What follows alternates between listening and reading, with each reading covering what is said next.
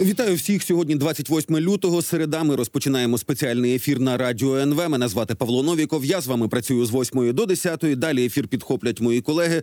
Шановні, приєднуйтесь до нашої трансляції на Ютубі. Підписуйтесь на Ютуб канал Радіо НВ. Нас тут уже понад мільйон двісті тисяч розумної аудиторії. А розумним варто гуртуватися. Ну і кожен ефір ми починаємо з аналізу ситуації на війні.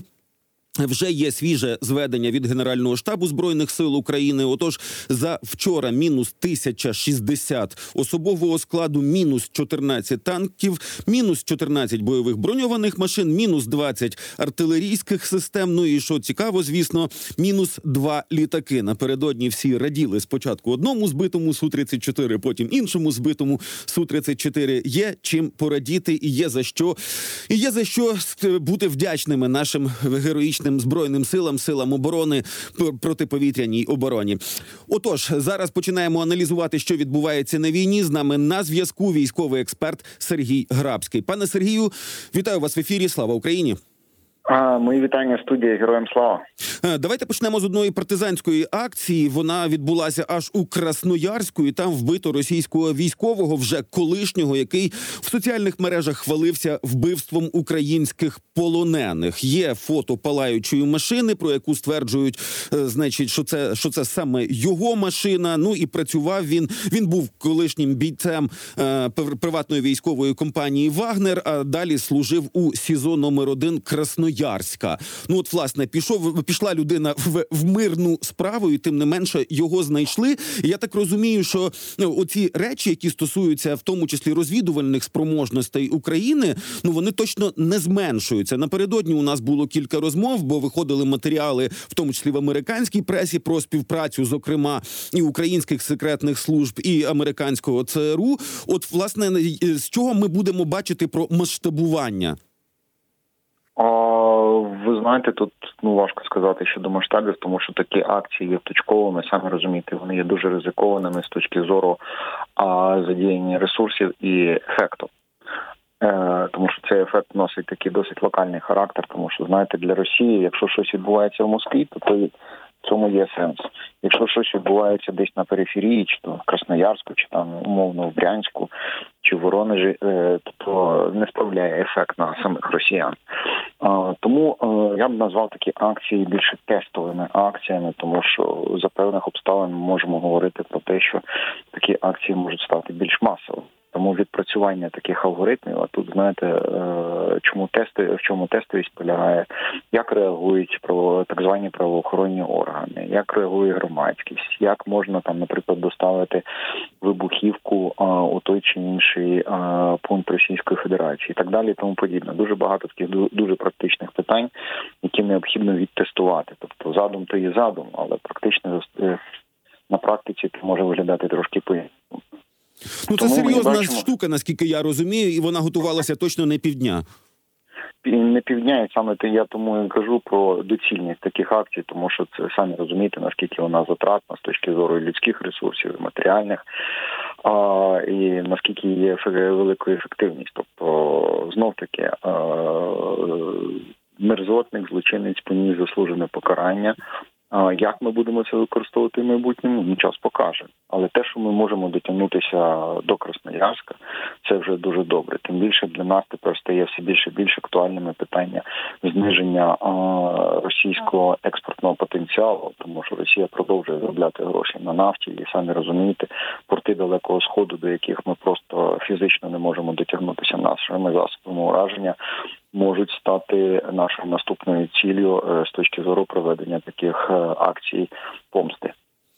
Акції помсти це дуже важливо. До речі, ще цікавий аспект за сьогоднішню ніч. Про це писали в телеграмі, що значить злітало три борти ту 22 М 3 з Енгельса. Далі вони йшли на пускові рубежі в районі Севастополя. А далі всі борти розвернулися, і один борт е, доповів про е, значить не, не сходжені ракети, тобто невдалий пуск і місію пусків якихось крилатих ракет скасували. От я так розумію, що якщо наші вже повітряні сили про це знають, і якщо це вже відбувається відбувається, то ми можемо припускати, що із е, технічним станом російської авіації буде так е, все гірше і гірше. Два борти вчора втрачені, але це бомбардувальники. Тут ми говоримо про стратегічні бомбардувальники. Що ви про це думаєте?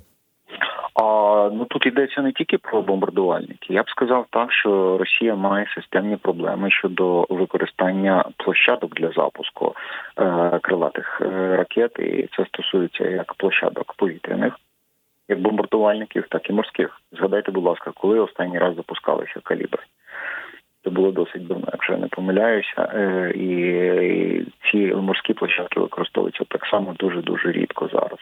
Про що йдеться е, у цьому питанні? Йдеться дуже про, про просте, тому що е, для Російської Федерації надзвичайно великим викликом відновлення та будування створення нових літаків, які б могли нести такі е, зброї. А самі розумієте, з тою інтенсивністю, з якою ця зброя використовувалася щонайменше останні два роки. Ну ці літаки потребують дуже серйозних регламентних робіт. Крім того, незважаючи на те, що Росія так задекларувала, що вона збільшила випуск е, випуск ракет у рази. Ну по факту ці рази е, це йдеться про 80-100 ракет на місяць е, всього навсього що так само потребує е, дуже великого залучення сил та засобів, і це відповідно е, відзначається на якості цих ракет. Тобто, якщо ми говорили. Що раніше процент відмови такої зброї складав десь до 10%.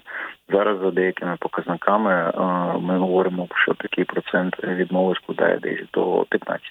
Я розумію, що це не дуже великі цифри, але тренд відслідковується, і Росія і далі буде стикатися все з більшою більшою кількістю саме таких технічних викликів, які ну в певній мірі е, ослаблюють і можливість е, нанесення терористичних ударів по нашій території. Ну і зверніть увагу, пуски ракет відбуваються виключно над акваторіями е, Каспійського, Азовського чи Чорного морів тому що є ризик, і був ризик завжди, що ті ракети при сході можуть відмовити і впасти на свою територію. Тому для того, щоб зменшити це.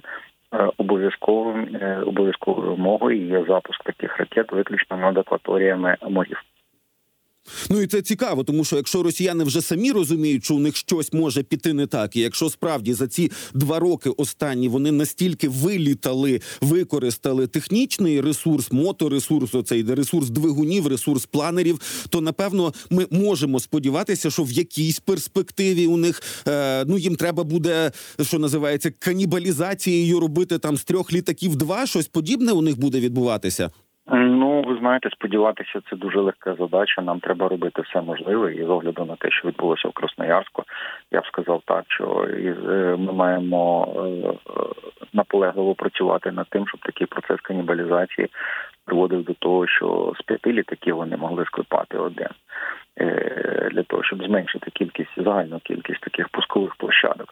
Тому а, ми говоримо про комплексні дії, тобто і обмеження російської можливості створення і відновлення ресурсу таких літаків, а, і нашої активної роботи по аеродромам противника по знищенню окремих цілей з використанням, як то кажуть, диверсійних методів і ударних методів.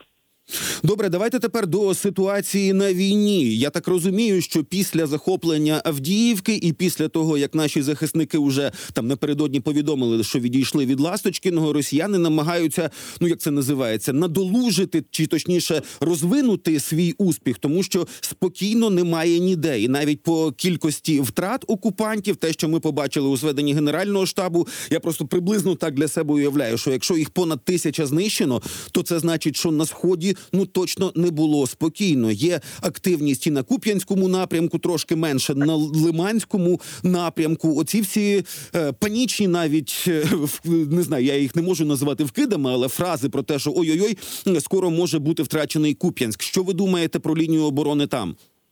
На Куп'янському напрямку, якщо так говорити загалом, ситуація дійсно е, досить складна, тому що противник ну за жодних обставин не полишить е, спроб атакувати Куп'янськ, і е, вони здійснюються з двох напрямків: напрямку Сенківки про які ми давно знаємо, і намагається просунутися в районі Табаївки, осідлавши цю дорогу, яка власне веде через піщане Петропавлівку на Куп'янськ.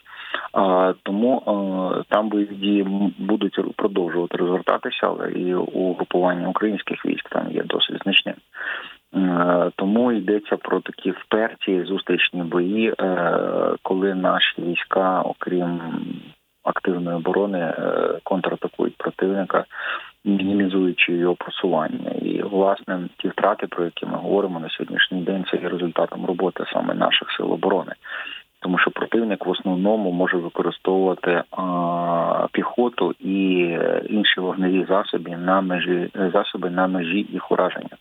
Тобто, самі розумієте, що е, використання дронів, ну я іноді кажу, що це зброя слабких, це зброя оборони, але використання дронів натомість дозволяє нам певною мірою знизити ефективність вогню противника, що дозволяє нам утримувати позиції, тому що якщо вже повернутися до Авдіївського напрямку, там противник використовує так звану бульдозерну тактику, надаючи нам можливість е- закріпитися. Для чого потрібний час і удосконалити наші оборонні споруди, які там е, створювалися до цього. Е, противник просто переслідує наших хлопців і масово використовує вогонь. На Купінському ж напрямку там ситуація трошки інша. Там все ж таки наша оборона не прорвана, і е, противник дуже обережно, але наполегливо намагається просунутися. Е, Часом це йому вдається. Вони захоплюють позиції відділень, спостережні пости, але ми контратакуємо. Але за цими простими словами я можу сказати, е, стоїть те, що це надзвичайно складні бойові дії високої напруженості, високої інтенсивності, і ми маємо розуміти, що в найближчий час навряд чи можемо сподіватися на зменшення інтенсивності цих бойових дій. Е, Добре, Костянтин Машовець з групи інформаційний спротив днями писав, що росіяни проводять певну реорганізацію своїх бойових порядків, і вони створили е, угруповання центр, яке власне ну до якого частина з південного, частина з північного да їхнього контингенту може увійти. Оце перегрупування. Воно для нас цивільних щось має означати. Е, Навіщо це робиться взагалі такі речі?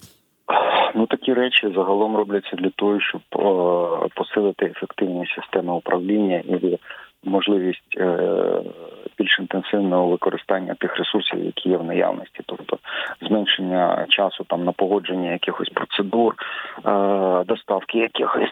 Ресурсів тощо тому це говорить про те, що противник не полишить найближчим часом своїх намагань просуватися на цьому напрямку, використовуючи всі можливі для цього ресурсу. Таким чи ресурси таким чином ми говоримо, що ну найменше на найближчий місяць е, немає підстав говорити про зниження ефективності бойових дій.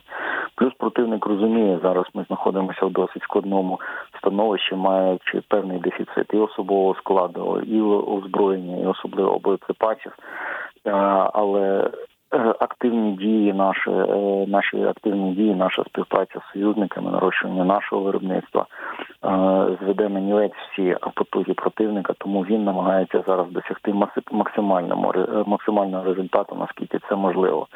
Тому так відчайдушно, не зважаючи на свої втрати, лізе вперед. До речі, так кількість знищених літаків є тільки підтвердженням е, моїх слів, тому що ну по факту ми бачимо, знаєте, таку ризиковану і безумну, я б сказав, так тактику самознищення, коли противник не рахується з тим, що в нього залишиться, намагаючись просто вже і зараз виконати поставлені задачі або максимально захопити території, на яких він може просунутися в найближчий час.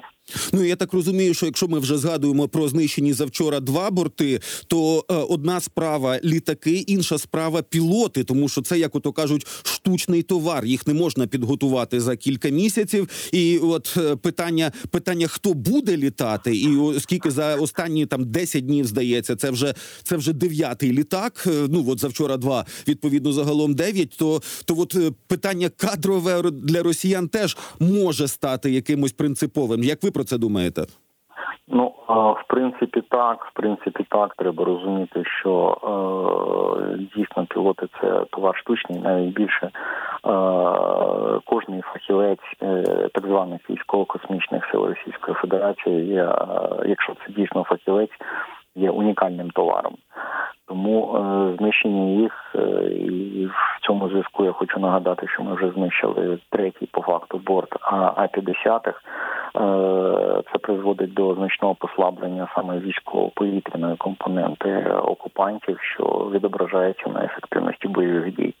До речі, повертаючись до того, що ми з вами почали, що е, бомбардувальники вийшли на бойові позиції, потім розвернулися і пішли. Тут можна припустити, підкреслюю, це може бути тільки припущення е, на даний час, що е, було незрозуміло, була недозабезпечена система управління і координації взаємодії пусками цих ракет. Тобто ми засліплюємо противника, збиваючи такі літаки, як А-50. Ну і безперечно е, на одного льотчика потрібний не один рік підготовки для того, щоб його посадити на літак, і е, він міг здійснювати бойові завдання, якщо можна назвати терористичні дії бойовими завданнями. Тому так е, противник ще традиційно. Ще з часів радянського союзу має потужний, дуже потужний наземний компонент своїх військ, як це завжди було на території того суб'єкта міжнародного права, що зараз поки що називається Російська Федерація.